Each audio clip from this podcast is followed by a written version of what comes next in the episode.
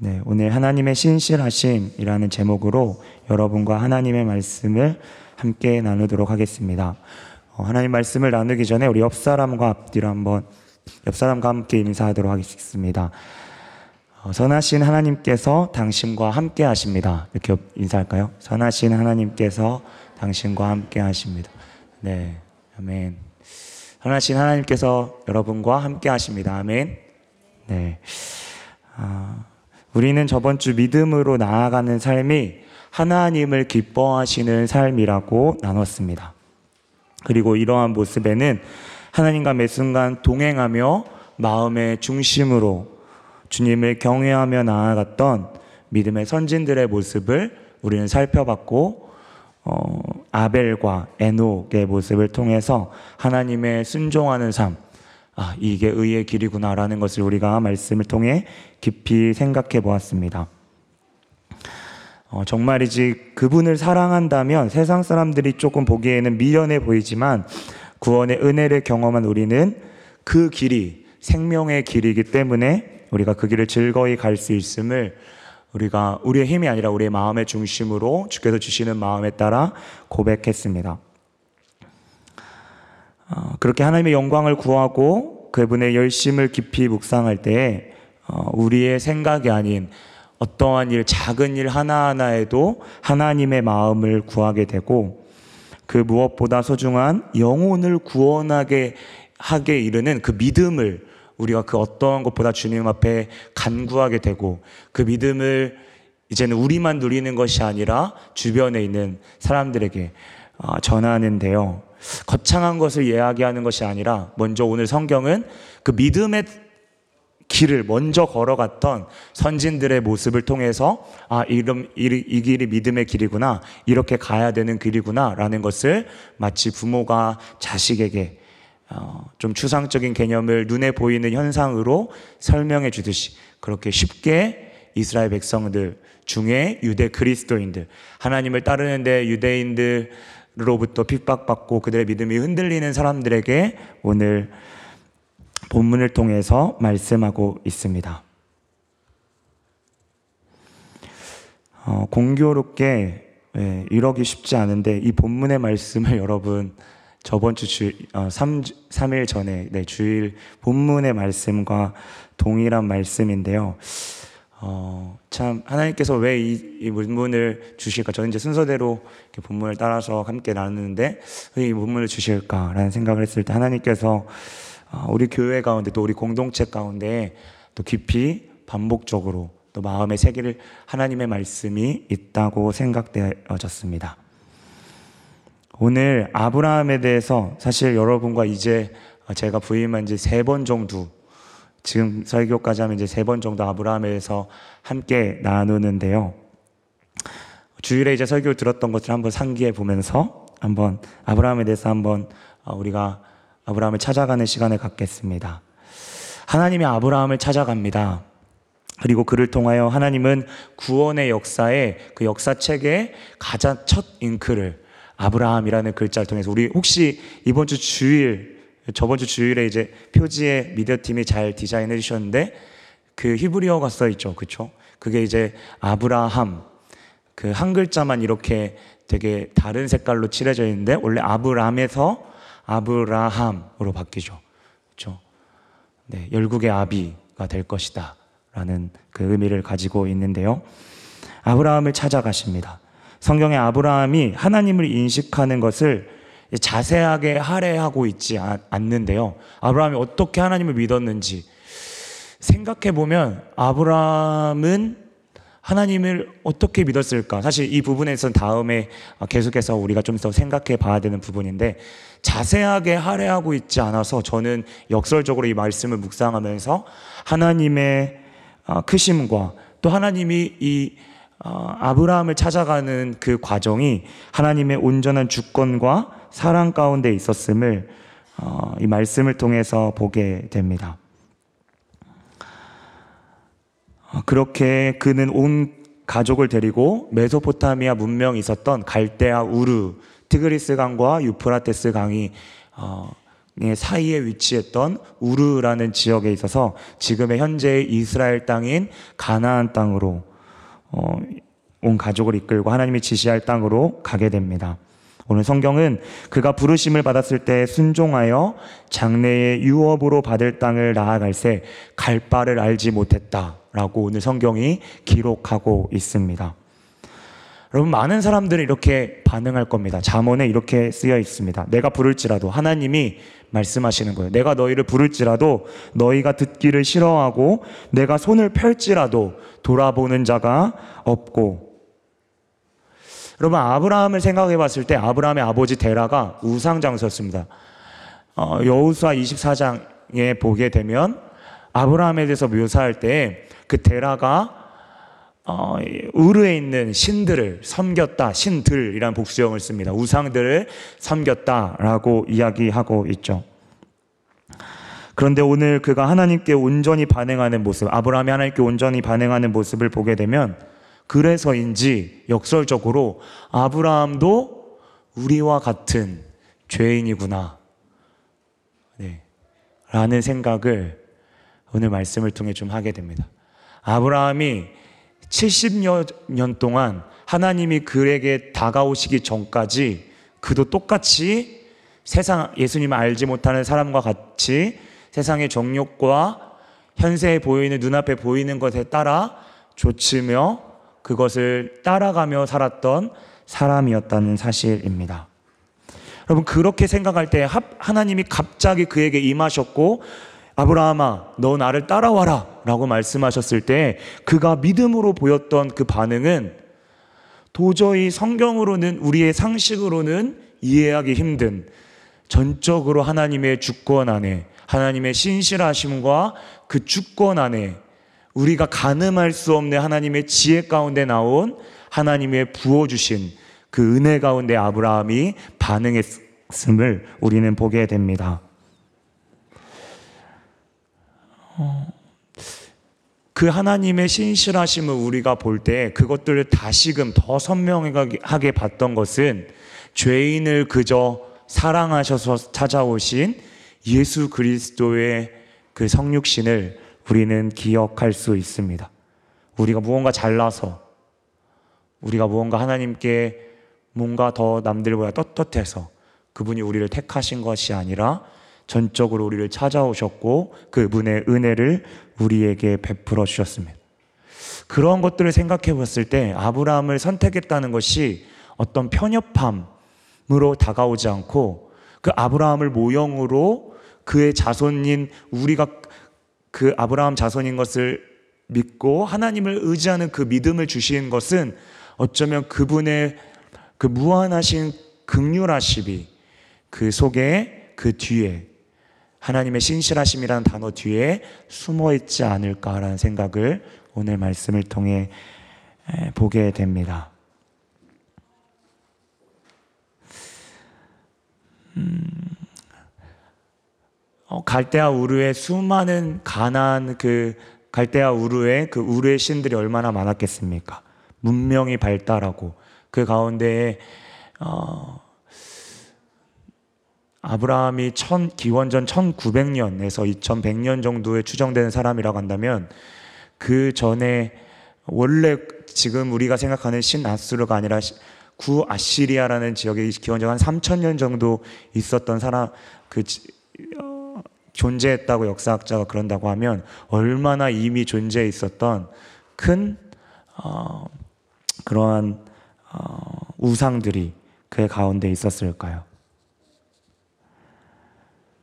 그러한 수많은 우상 가운데 그분의 역설적으로 영광이 하나님의 영광이 얼마나 충만했으면 오늘 하나님의 영광이 아브라함에게 비춰졌다고 하는데 그 영광이 얼마나 충만했으면 아브라함이 우리는 다 알 수 없지만 아브라함이 그 영광의 충만함을 느끼고 자신의 것들을 훌훌 털고 일어나 하나님을 쫓았을까요? 이 정도라면 기억되는 인물 한 명이 더 있는데요. 말씀을 제가 원고에는 있지만 없 지만 우리가 생각하는 수가성 사마리아의 여인 그렇죠. 그가 모든 물동이를 다 버려두고 예수님을 쫓았던 모습도 어, 정말 예수 그리스도가 누구신지 알았다고 한다면 나올 수 있는 당연한, 어쩌면 당연한 행동이라고 생각되어집니다. 여러분, 아브라함이 바보가 아니었을 겁니다. 상식적으로, 어, 바보가 아닌 이상 갑자기 어떠한 한 신이 딱 이, 나타나는 겁니다. 그리고, 그리고 그 신이 아브라함에게 넌 내가 지시할 땅으로 가라. 라고 했을 때, 우리는 성경을 다 알고 아브라함을 누군지 다 알고 우리는 그것이 하나님의 역사임을 알았지만 아브라함이 그것을 어, 하나님임을 온전히 알았을까요? 저는 역설적으로 그게 가능했다고 생각하기에 그가 떠날 수 있다고 생각되어집니다. 얼마나 그분이 그분의 영광을 밝히 비추셨기에 아브라함이 그 자리에서 믿음 가운데 순종했을까요? 여러분 그 시대에는 가장의 말이 우선이었습니다. 지금 아직 아버지가 살아계세요. 데라라는 아버지가 살아계시는데 데라라는 아버지 밑에 자기 아들인데 아들이 아버지 우리 아, 그 하나님이라는 그분이 저에게 나타나서 우리의 갈, 자기가 지시할 땅으로 가라고 하셨습니다. 얼마나 황당했을까요? 친척들이 다 있는데요. 음. 여러분 하나님의 역설적으로 계속 반복되지만 얼마나 비추심이 있었다면 그 시대 가운데에 그 어떠한 것도 다 내려놓고 눈에 보이는 그런 안전장치, 그가 보였던 세상의 어떤 질서, 이런 것들을 다 내려놓고 하나님을 따라갔을까요? 하나님의 영광이라는 것을 초점을 두고 우리에게 좀 한번 돌아봤으면 좋겠습니다. 여러분, 하나님의 영광이 여러분의 영혼 가운데 실제가 되고 계십니까? 아멘. 단순히 지식이 아닌 실제로 삶에, 우리의 삶에 역사하시는 그분이 여러분에게 살아계신 하나님이십니까? 여러분, 저번 주 오픈마인드의 한 자매가 이렇게 정직하게 고백했던 것처럼 혹여 우리 가운데 하나님을 경외하고 그분의 신실하심을 고백하지만 여전히 우리에게 플랜 A, B, C, D를 정해놓고 주님을 따르진 않습니까? 여러분, 그래서 이제 하나님을 온전히 경외하는 것은 우리의 스스로 할 수 없음을 다시 한번 고백합니다. 여러분, 그분이 어떠한 분이신지를 깊이 묵상할 때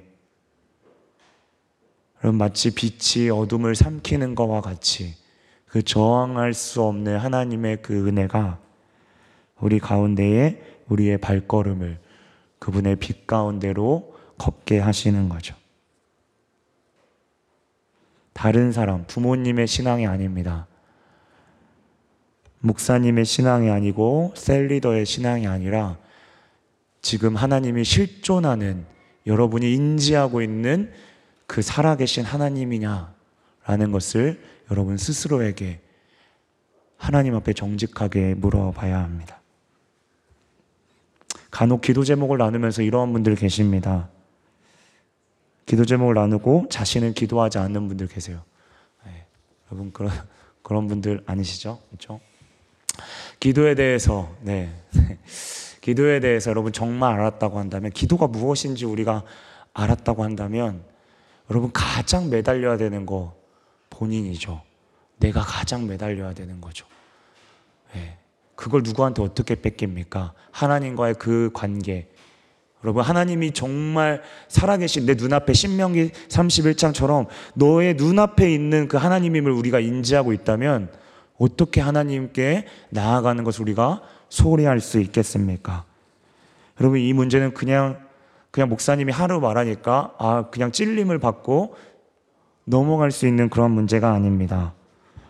주님을 간절히 원하는 마음이 여러분에게 반드시 있어야 합니다. 목숨 걸고 머리가 터지도록 생각해서 내가 이게 아닌 것 같다는 생각이 들면 주님 앞에 바짝 엎드려서 주님 내가 불쌍히 여겨 주십시오. 내 인생을 걸고 주님 나를 좀 찾아와 주십시오. 라고 하는 그 기도가 여러분 가운데 포기돼서는 절대 안 됩니다. 이사야 55장 6절에 말합니다. 너희는 여호와를 만날 만한 때에 찾으라. 가까이 계실 때에 그를 부르라. 여러분 주님을 간절히 구할 때에 하나님께서는 예수 그리스도의 얼굴이 있는 하나님의 영광을 우리 눈앞에 보게 하시겠다. 우리의 마음 가운데 비추시겠다라고 말씀하십니다. 여러분 아브라함이 오늘 순종하는 상황이 상황이 어떠했나요? 여러분 아브라함의 나이를 보게 되면 안정을 취해야 되는 나이입니다. 가족이 딸려 있어요. 집과 재산을 버리면 다시 일하기 힘든 상황입니다. 지금 있는 기술로 다른 땅에 간다고 해서 그 기술로 먹고 살 수 있는 환경이 특기가 아니었다는 사실이죠. 다 포기하고 주님께 나아갔어야 합니다. 그런데 하나님을 따랐던 그 순종을 통해 하나님은 인간의 본성, 똑같은 우리와 성정이 같은, 그쵸? 우리와 똑같은 바울이 고백했던 것처럼 우리가 똑같은 인간이었던 아브라함을 그 아브라함의 죄의 본성이 있지 않겠습니까? 그 본성을 하나님께서 하나님의 빛으로 묶으시고 그 성령의 조명하심 가운데에 아브라함이 순종할 수 있도록 온전히 반응할 수 있도록 그 은혜를 허락하셨다는 것입니다. 여러분 그 은혜를 우리가 구해야겠죠.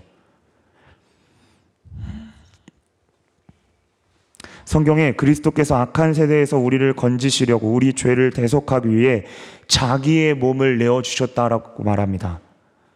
그러므로 너희가 세상에 속하였으면 세상이 자기의 것을 사랑할 것이나 너희는 세상에 속한 자가 아니요 도리어 내가 너희를 세상에서 택하였다.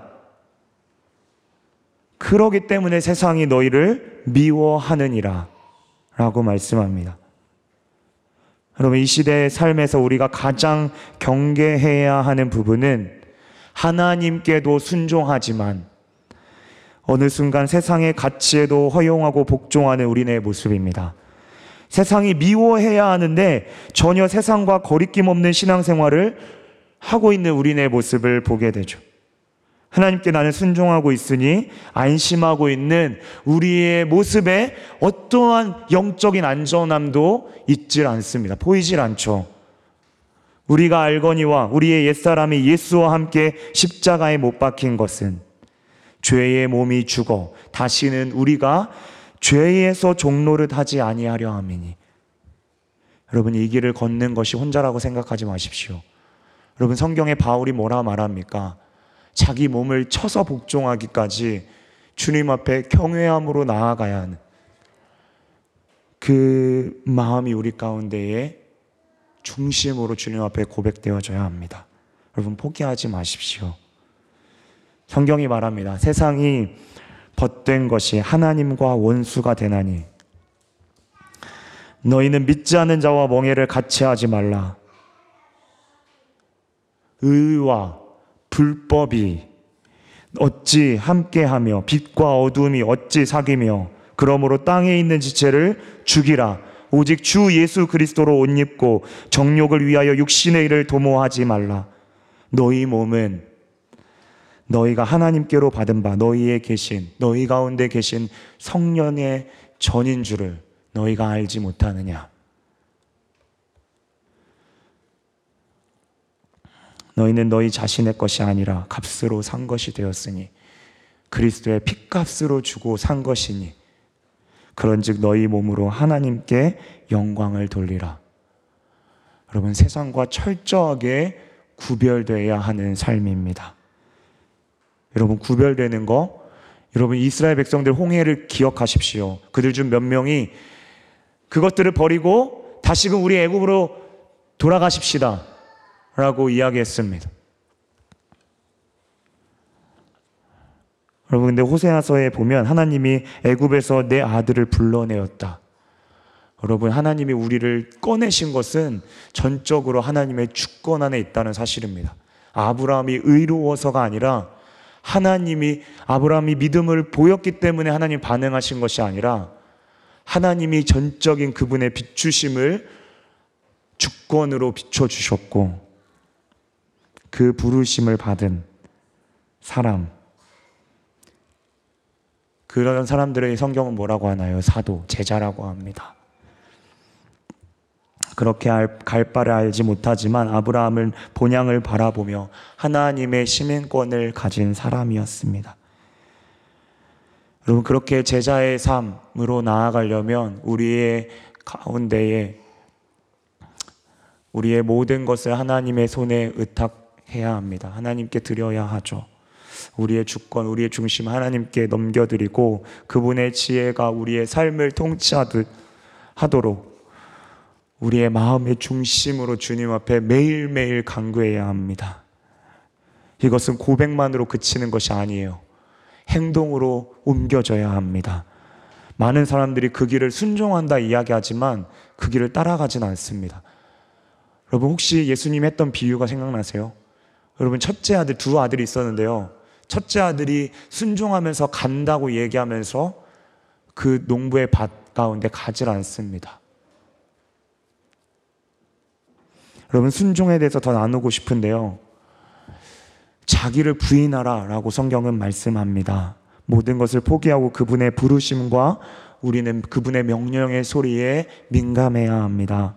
아브라함이 갈 바를 알지 못하고 나아갔던 그의 행동을 주목할 때에 그는 나아갔다. 성경은 나아갔다. 라고 이야기합니다. 그것은 그가 하나님의 신실하심을 그가 온전히 알았기 때문에 가능했습니다. 여러분 다시금 물어보겠습니다. 우리의 것을 다 내려놓더라도 그분을 신뢰하시겠습니까? 여러분 그렇게 우리는 믿음 있는 채 하지만 여러분 우리의 자신 저와 여러분을 보십시오. 겨자씨만한 믿음 하나도 보이지 않습니다. 여러분 예수님의 제자들이 그렇게 예수님을 주변에 3년 동안 따랐지만 믿음이 적은 자요 혹은 믿음이 없는 자라고 이야기합니다. 그런데 길거리에서 다윗의 자손이여 외쳤던 바디메오에게 하나님은 너의 믿음대로 될지어다라고 이야기합니다. 하나님을 자장, 잘한다고 자부했던 대제사장과 서기관과 바리새인과 사두개인 하나님이 꾸짖으셨죠. 그런데 하나님 개들이 자 주인의 상에서 떨어지는 부스러기라도 먹듯이 주님 저는 그렇게 당신의 종이오니 종보다 못한 개보다 못한 사람이오니 저를 불쌍히 여겨 주십시오. 라고 했었던 그 가나안 여인 수로보니게 여인에게 주님은 그 믿음을 칭찬하셨습니다. 무엇을 기대하면서 주님을 따르시겠습니까? 주님을 통해 세상에 더 나은 삶을 여러분 소망하십니까? 그렇다면 잘못 가도 한참 잘못 가고 있는 겁니다. 하나님께 순종한다고 고백하지만 자기 자신의 이해관계에서 유익이 될 때에만 순종하는 사람들이 이 시대에 얼마나 많습니까? 내 길을 다 정해놓고 마치 믿음 있는 체 하면서 하나님이 그 길을 가셨다고, 가게 하셨다고 고백하는 자가 정직하게 우리 가운데에 그 모습이 있지 않았는지 주님 앞에 나아가기를 부탁드립니다. 사랑하는 성도 여러분, 내 기대를 버리고 주님을 쫓아야 합니다. 주님께 내 삶을 매 순간 물으며 나아가야 합니다. 주님, 오늘 제 삶 가운데 어떠한 것을 주님 하기를 원하십니까? 여러분 사사기 오늘 오늘 제가 새벽 기도 새벽 묵상 때 나눴던 말씀이 본문이 마노아라는 삼손의 그 아버지와 어머니의 그 모습이 나오거든요. 마노아가 이렇게 두 번이나 이야기해요. 하나님 이 아이들을 에게 무엇을 말하고 어떻게 행동하며 가르치겠습니까? 우리 자신에게도 물어봐야 돼. 하나님, 오늘 내 삶을 통해서 주님 어떻게 말하고 어떻게 주님의 길을 따르기를 원하십니까? 혹여 하나님 제가 연약한 선택을 할지라도 제 믿음을 붙잡아 주시고 그때마다 주님을 바라볼 수 있도록 도와주십시오. 항상 주님을 바라고 나아가는 그 모습이 저의 마음 가운데 있게 하여 주십시오. 여러분 주님이 그러한 고백을 할 때 여러분에게 묻을 것입니다. 너 나 따라오고 싶지? 그러면 너를 부인하고 날마다 너에게 주어진 십자가를 지고 나를 따라야 해. 여러분 어쩌면 한국 교회 저희의 믿음의 선배들을 돌이키면 우리의 어른이었던 그런 분들의 신앙에 보면 하나님을 향한 순수함이 있었습니다. 주일에 주일 성수를 안 하고 내 이익을 위해 살았던 삶에 대해서 자신을 후회하고 고민하며 동시에 하나님을 두려워하는 마음이 우리의 믿음의 선진 선배들 가운데 있었다는 사실입니다. 여러분 인정하기 싫지만 이 시대의 경건의 모양을 찾아보기가 쉽지 않습니다. 이 시대를 저는 비관적으로 바라보려고 하는 것이 아닙니다. 주님 앞에 더 나아 가까이 나아가고자 하는 고민이 우리 가운데 있는지를 묻고 싶은 겁니다.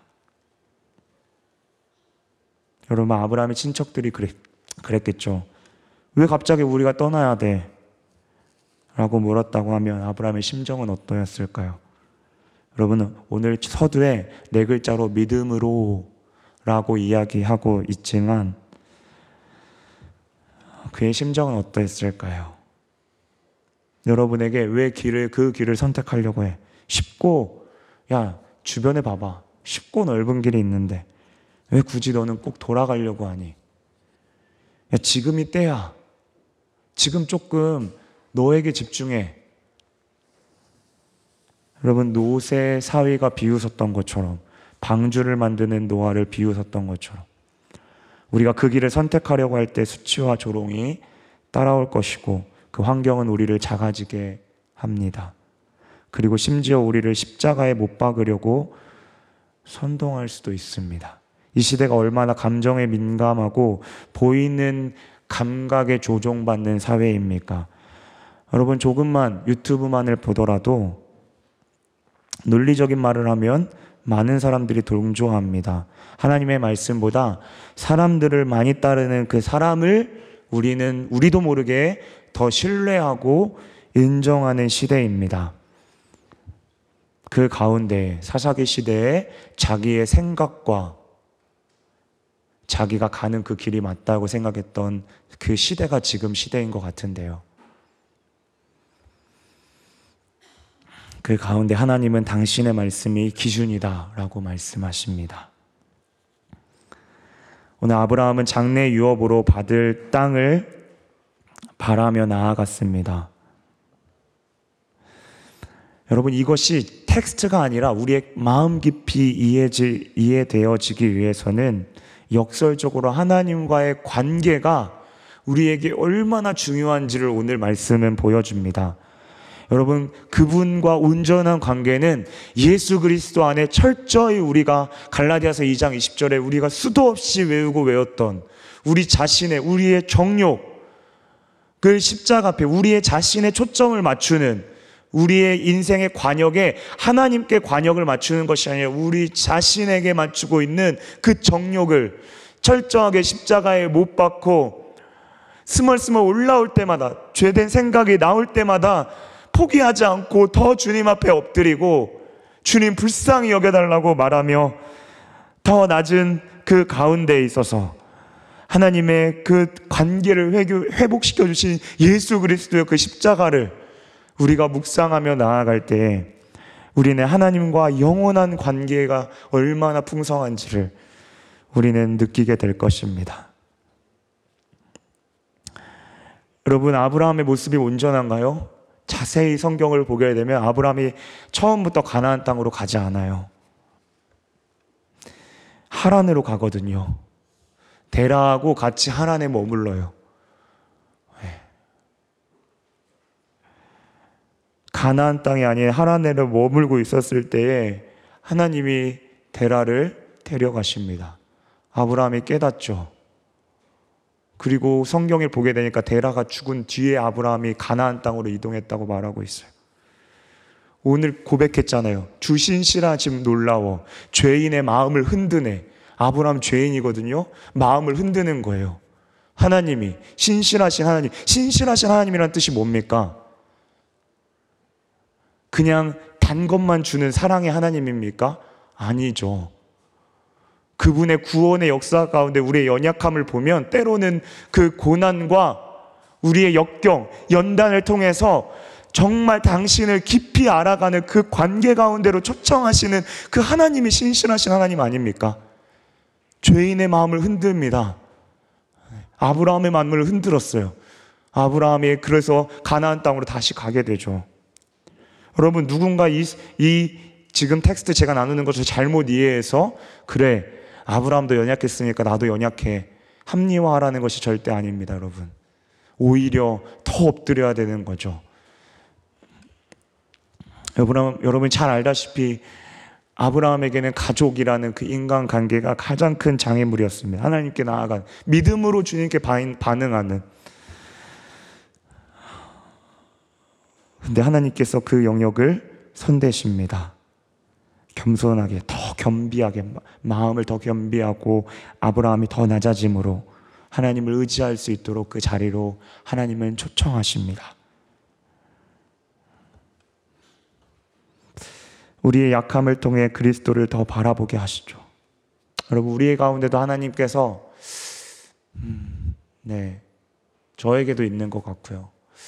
우리 가운데 하나님의 하나하나 이렇게 바울이 고백했던 것처럼 그런 가시들이 우리 가운데 있는 것 같습니다. 그런데 가시들을 통해서 우리는 그 가시를 빼달라고, 없애달라고 그렇게 많이 고백하죠. 저도 그랬던 것 같고, 사실 지금도 그렇게 고백할 때가 있습니다. 너무 하나님께 죄송하고 나아갈 때마다. 그런데 하나님은 모르겠습니다. 아직은 제가 정말 연소하고 아직은 무언가를 깊이 깨달을 수 있는 나이는 아닌 것 같아요, 솔직히. 그런데 어느 순간 모르겠습니다. 하나님께 더 나아가다 보면 그분이 이것이 어, 단순히 어, 텍스트가 아니라 정말 우리 제 마음 깊이 더 이해지도록 주님이 조명해 주실 거라 저는 어, 믿음으로 고백하고 싶습니다. 그 가시를 통해서 우리는 하나님께 더 나아갈 수 있는 거죠. 여러분 아브라함은 실수했지만 하나님께 실수란 없습니다.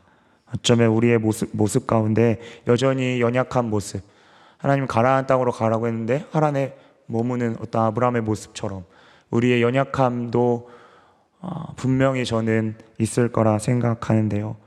그분 앞에 오늘 어, 우리가 그때마다 그러한 연약함을 우리 자신의 내면을 볼 때마다 하나님의 오래 참으심과 신실하심을 바라보며 다시금 나아가야 될 것입니다. 성경이 말하는데요.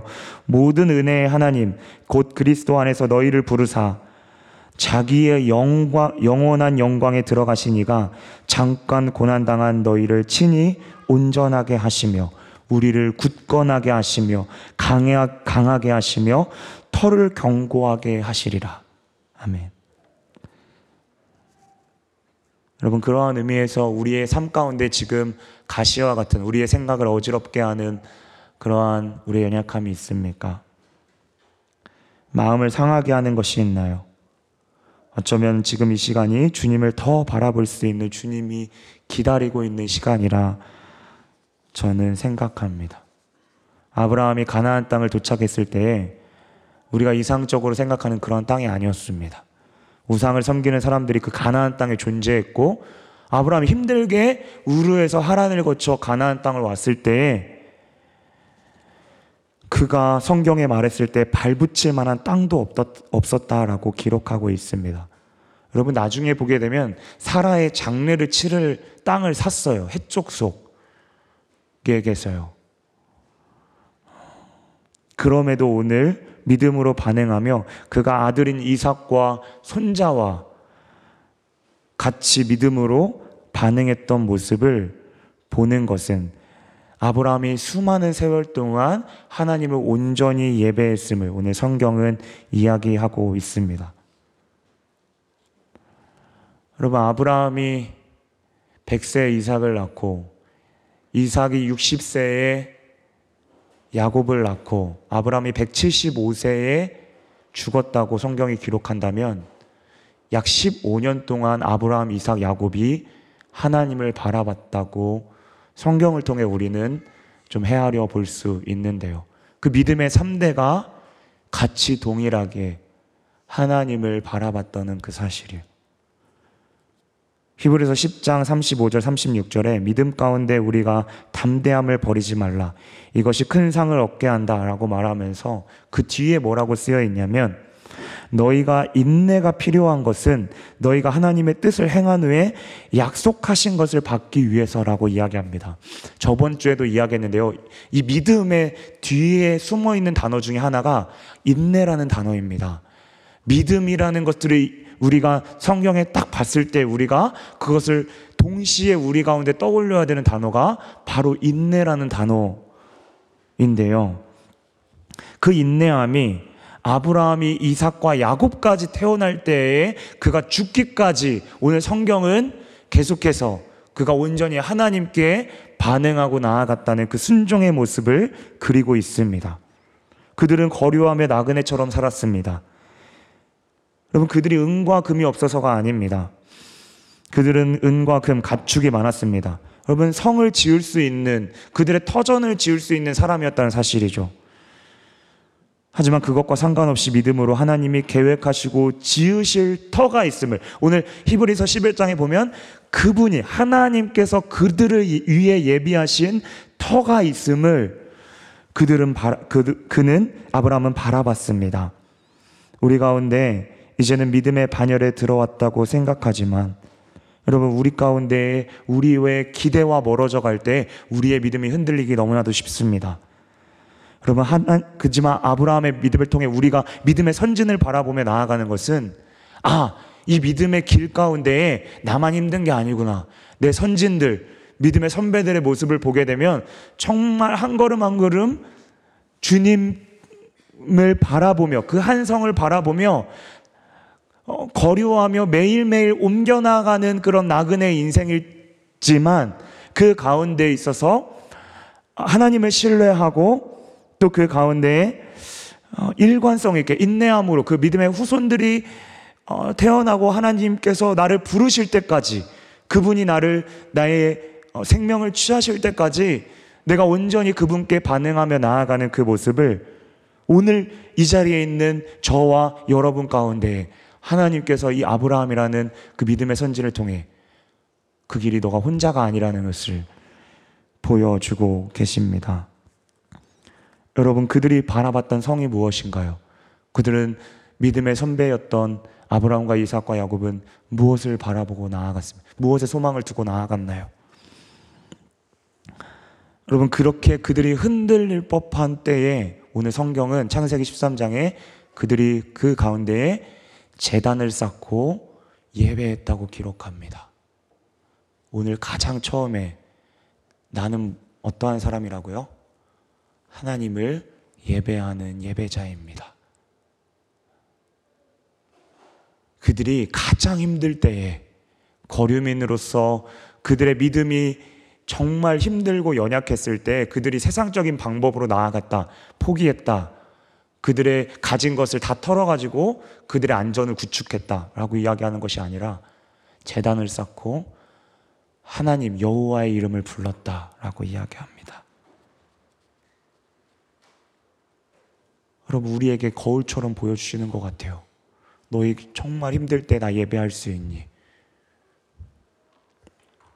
여러분 가장 마음이 어려울 때 주님 예배하시겠습니까? 주님 찾으시겠습니까?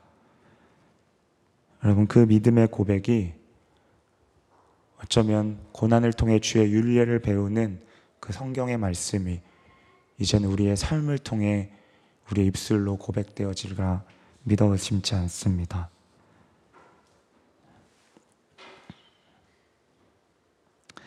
그렇게 아브라함은 어쩌면 땅에 있는 것보다 위의 것에 소망을 두었습니다. 여러분 그가 거류하며 만족하며 나아갔던 것은 여러분 가인 저번 주에 우리가 나, 어, 같이 살펴봤던 가인도 성을 지었잖아요. 가인은 자기가 살인자여서 자기가 자기를 죽이려고 하는 사람들을 피해서 자기의 자신의 성을 구축했습니다. 여러분 그런 걸 볼 때에 성이라는 것은 안전함, 피난처라는 의미를 가지고 있는데요. 어, 아브라함이 그 성을 바랐다는 것은 하나님이 통치하시는 그 곳, 그곳이 그는 바라봤다고 했습니다. 이미 취했다고 이어- 이어- 이야기하는 것이 아니라 바라봤다는 것은 그 죽을 때까지 그것을 사실 온전히 얻지 못했어요. 그런데 창세기 15장 1절에 그의 상급이 하나님 자신이었다는 것을 우리가 우리가 저번 주에 살펴봤을 때 하나님은 그 성, 천국의 모형이자 원형인 그 하나님과의 그 관계를 그 안전한 관계를 조금은 추상적일 수 있지만 하나님이 함께 하신다는 것을 그 동행하신다는 것을 아브라함과 함께 그 동행함 가운데 아브라함이 느끼게 하셨고 그리고 아브라함은 그래서 거류민인 사, 그 거류했던 떠돌아갔던 나그네 인생이었지만 하나님과 함께 하는 것이 가장 안전하다는 것을 오늘 우리 가장 나중에 찬양했죠. 내 영혼이 안전할 수 있는 것은 주님과 함께 할 때 그것이 가장 안전하다는 것을 알았습니다. 환경은 어려울지라도 하나님과 동행하는 그것이 아브라함에게 가장 큰 복이었고 그는 그렇게 이 땅에서 하나님과 온전한 관계를 누리다가 하나님이 하나님과 영원히 함께하는 그 성으로 부르심을 받았습니다. 성경은 말합니다. 우리가 주목하는 것은 보이는 것이 아니요 보이지 않는 것이니 보이는 것은 잠깐이요 보이지 않는 것은 영원함이라. 아멘. 우리가 낙심하지 아니하노니 겉사람은 낡아지나 우리의 속은 날로 새로워지는도다. 여러분 그래서인지 우리의 삶 가운데 불확실한 삶 가운데 계속 우리가 놓여질 때 그것이 어느 순간 우리에게 감사로 우리의 입술에 어느 순간 고백되어질 때 여러분 저는 그 은혜가 그 어떠한 십자가의 은혜가 그 어떠한 은혜보다 가늠할 수 없는 무게를 가지고 있다 생각합니다. 여러분 그 길을 같이 걸어 가십시다. 지쳐서 어디부터 손대야 될지 모르는 내 모습을 오늘 아브라함처럼 그저 엎드리고 하나님을 예배하는 그 가운데 나아가십시다. 신실하신 하나님을 바라보십시다. 아브라함과 함께 하신 하나님. 우리는 오늘 말씀을 통해 아브라함에게 집중하는 것이 아니라 아브라함이 그 삶을 통해서 고백했고 아브라함을 이끄셨던 신실하신 하나님을 우리는 더욱더 바라봐야 할 것입니다. 여러분 예배가 어떠한 시간입니까? 하나님을 기억하는 시간입니다. 여호와의 이름을 불렀던 그 아브라함의 모습은 하나님을 만나고 싶었고 그 삶 가운데 하나님을 동행하는 그 모형, 그 증거가 재단이었습니다. 여러분이 하나님을 사랑하는 그 증거가 예배의 처소이고 예배의 반응, 주님께 마음을 드리는 그 반응이라 생각합니다. 이 시간 우리 한번 같이 찬양 으로 나아갔으면 좋겠는데요. 어, 오늘 아브라함의 모습을 보며 어, 하나님이 우리의 어떠한 상황 가운데 우리를 각자의 상황은 다 다릅니다. 여러분 근데 아- 아브라함의 모습을 보면 아브라함에게 사도행전에 그 스테반 집사님이 설교하시는 그 2절 3절에 보게 되면 아브라함이 발붙이만 한 줌의 땅도 얻지 못하고 나아갔다고 고백하는데요. 그 삶 가운데 우리의 고백이 어, 어, 주님 내가 나아가는 그 가운데 어떠한 길을 이끄시든지 그 길 가운데 주님과 동행하는 이 아, 그런 우리의 고백이 있길 원한다고 어, 우리 믿음으로 같이 한번 고백하는 시간 갖도록 하겠습니다.